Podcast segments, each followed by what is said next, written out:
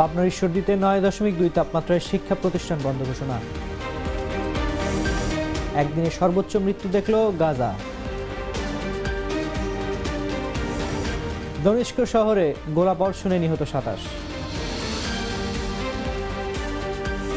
পাঁচ ঘণ্টা পর শরীরপুর চাঁদপুরে ফেরি চলাচল শুরু।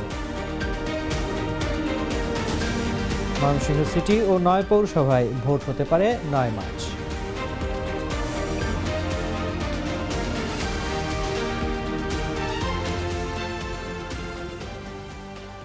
শুনছিলেন এতক্ষণ সংবাদ শিরোনাম। বেলা এগারোটার সংবাদে আপনাদের সবাইকে আমন্ত্রণ জানাচ্ছি আমি তানজির রহমান।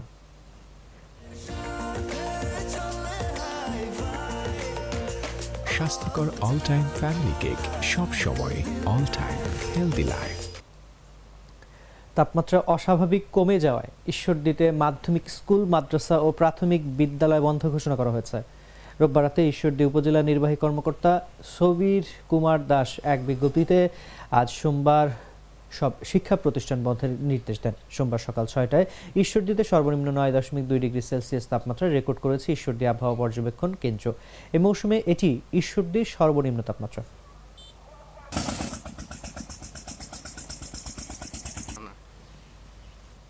অবরুদ্ধ গাজা উপত্যকায় লাশের সারি যেন থামছেই না। হামাস নিয়ন্ত্রিত স্বাস্থ্য মন্ত্রণালয় জানিয়েছে, গাজা ইসরায়েলি আগ্রাসন শুরুর পর থেকে এখন পর্যন্ত পঁচিশ হাজারের বেশি ফিলিস্তিনি নিহত হয়েছেন। বিবিসির এক প্রতিবেদনে এ তথ্য জানানো হয়েছে। গাজার হামাস নিয়ন্ত্রিত স্বাস্থ্য মন্ত্রণালয় জানিয়েছে, গত চব্বিশ ঘন্টায় আরও একশো আটাত্তর জন নিহত হয়েছেন। গাজা ইসরায়েল হামাসের মধ্যে যুদ্ধ শুরুর পর থেকে এটাই একদিনের সর্বোচ্চ মৃত্যুর ঘটনা। সেখানে লড়াই থামার কোনো লক্ষণই দেখা যাচ্ছে না। এদিকে ইসরায়েলি প্রধানমন্ত্রী বেনিয়ামিন নেতানিয়াহু স্বাধীন ফিলিস্তিনি রাষ্ট্রের বিরোধিতায় কঠোর অবস্থান নিয়েছেন।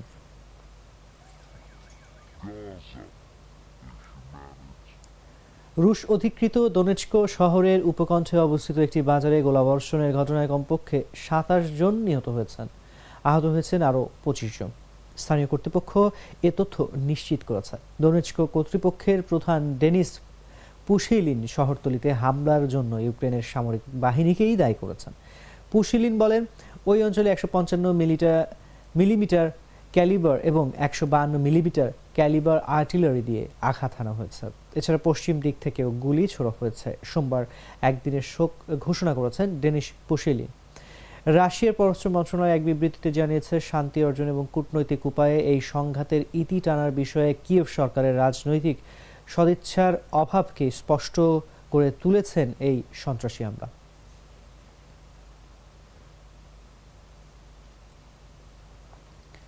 শরীয়তপুর, চাঁদপুরে নৌরুটে ঘন কুয়াশা কেটে যাওয়ায় পাঁচ ঘণ্টা পর ফেরি চলাচল শুরু হয়েছে। সোমবার সকাল নয়টা থেকে ফেরি চলাচল স্বাভাবিক করে দেয় বিআইডব্লিউটিসি ঘাট কর্তৃপক্ষ।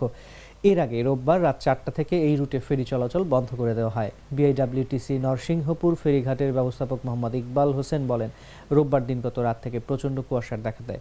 কুয়াশার মধ্যে দুর্ঘটনা এড়াতে এই নৌরুটে রাত চারটা থেকে ফেরি চলাচল বন্ধ রাখা হয়। পরে ঘন কুয়াশা কেটে গেলে সোমবার সকাল নয়টার দিকে ফেরি চলাচল স্বাভাবিক করে দেওয়া হয়। বর্তমানে এই নৌরুটে ছোট বড় মিলিয়ে পাঁচটি ফেরি চলাচল করছে।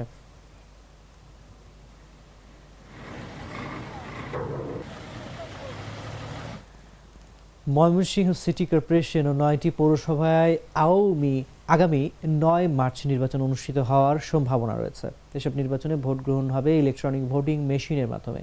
তবে তফসিল এখনও চূড়ান্ত করেনি নির্বাচন কমিশন। রোববার বিকেলে নির্বাচন কমিশনের অতিরিক্ত সচিব অশোক কুমার দেবনাথ তথ্য জানান। তিনি বলেন, আগামী নয় মার্চ ময়মনসিংহ সিটি কর্পোরেশনের ভোট গ্রহণ অনুষ্ঠিত হতে পারে। একই সঙ্গে দেশের নয়টি পৌরসভায় সাধারণ নির্বাচন অনুষ্ঠিত হবে। Drinko mane cool, one and only rule. Drinko chapala, tu be super cool. Drinko mane, participate. Nata jeli feel. Drinko mane, participate. Nata jeli feel. Drinko mane. নাটা জেলি আর পানীয় এক অসম কম্বিনেশন ড্রিঙ্কো চাবান পানীয় উন্নত চিকিৎসার জন্য রাতে সিঙ্গাপুরের উদ্দেশ্যে ঢাকা ছেড়েছেন বিএনপির স্থায়ী কমিটির সদস্য ডক্টর খন্দকার মোশাররফ হোসেন। সঙ্গে রয়েছেন তার স্ত্রী ও দুই ছেলে। রোববার রাতে জাগো নিউজকে এ তথ্য জানান বিএনপির মিডিয়া সেলের সদস্য সাইরুল কবির খান। তিনি বলেন, সিঙ্গাপুরে উন্নত চিকিৎসার জন্য ঢাকার এভারকেয়ার হাসপাতাল থেকে রাত নয়টা তিরিশ মিনিটে রওনা হন খন্দকার মোশাররফ হোসেন।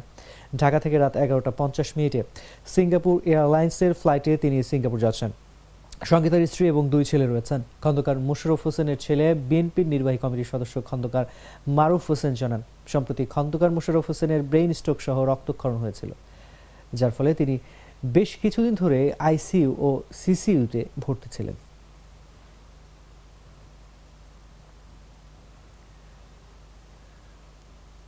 বায়ু দূষণের তালিকায় শীর্ষে অবস্থানে রয়েছে ভারতের কলকাতা, এদিকে রাজধানী ঢাকার অবস্থান আজ চতুর্থ। সোমবার সকাল নয়টা চল্লিশ মিনিটে বায়ুর মান পর্যবেক্ষণকারী সংস্থা এয়ার কোয়ালিটি ইন্ডেক্সের সূচক থেকে জানা গেছে তথ্য। তালিকার শীর্ষে অবস্থান করা কলকাতার বায়ুর মানের স্কোর হচ্ছে দুইশো একষট্টি, অর্থাৎ সেখানকার বায়ু খুবই অস্বাস্থ্যকর পর্যায়ে রয়েছে।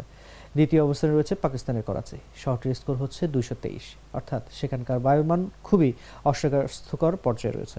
তৃতীয় অবস্থানে রয়েছে ভারতের দিল্লি। শহরটির স্কোর হচ্ছে দুশো পাঁচ, অর্থাৎ সেখানকার বায়ুর মানও খুবই অস্বাস্থ্যকর। এদিকে তালিকার চতুর্থ অবস্থানে থাকা রাজধানী ঢাকার বায়ুর মানের স্কোর হচ্ছে একশো আটানব্বই, অর্থাৎ এখানকার বায়ুর মান অস্বাস্থ্যকর।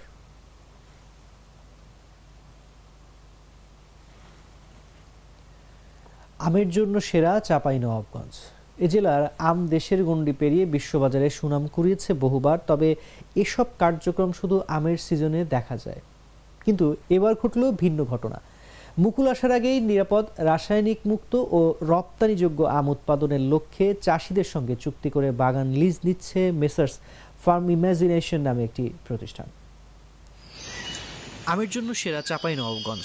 এ জেলার আম দেশের গণ্ডি পেরিয়ে বিশ্ববাজারে সুনাম কুড়িয়েছে বহুবার। তবে এসব কার্যক্রম শুধু আমের সিজনে দেখা যায়। কিন্তু এবার ঘটল ভিন্ন ঘটনা। মুকুল আসার আগেই নিরাপদ রাসায়নিক মুক্ত ও রপ্তানিযোগ্য আম উৎপাদনের লক্ষ্যে চাষিদের সঙ্গে চুক্তি করে বাগান লিজ নিচ্ছে মিসার্স ফার্ম ইমাজিনেশন নামে একটি প্রতিষ্ঠান। তাদের মূল লক্ষ্য, বিদেশে আম রপ্তানি করা। আম সংশ্লিষ্টরা বলছেন, এতে রপ্তানিযোগ্য আম উৎপাদন বাড়বে। দ্বার খুলবে বিদেশে আম রপ্তানির। এতে চাঙা হবে এ জেলার অর্থনীতি।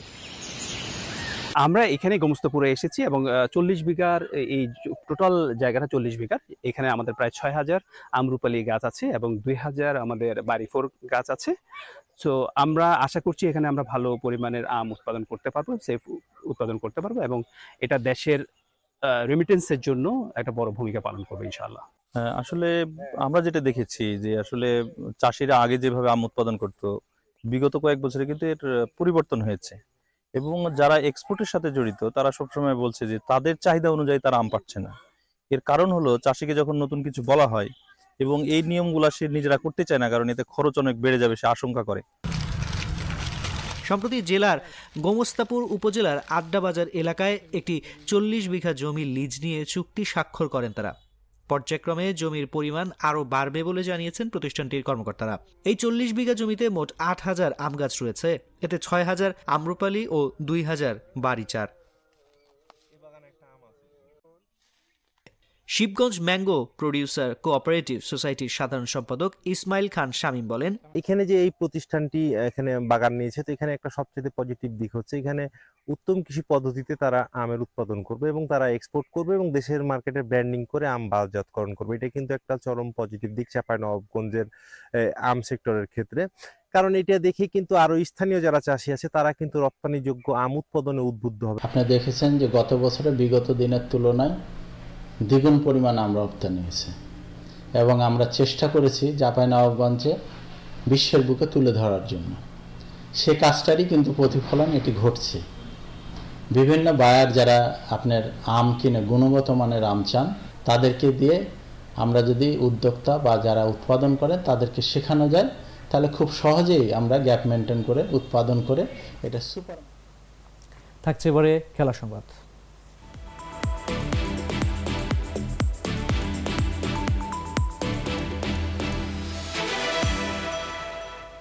ইংলিশ প্রিমিয়ার লিগের পয়েন্ট টেবিলের শীর্ষেই ছিল লিভারপুল। দ্বিতীয় স্থানে থাকা ম্যানচেস্টার সিটির সঙ্গে অলওয়েদদের পয়েন্ট ব্যবধান ছিল দুই। যে কারণে বোর্ন মাউথের বিপক্ষে ম্যাচটি হেরে গেল শীর্ষস্থানও হারাতে হলো লিভারপুলকে। তবে সেটি হতে দেননি দারউইন নুনিয়েজ ও দিয়াগো জোতা। তাদের দুটি করে করা গোল।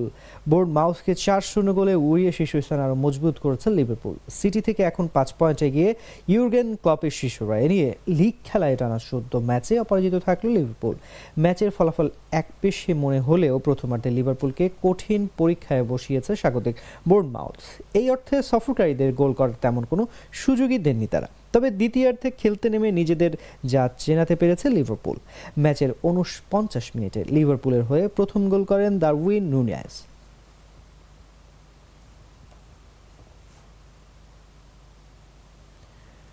দর্শক, এই ছিল এখনকার মতো।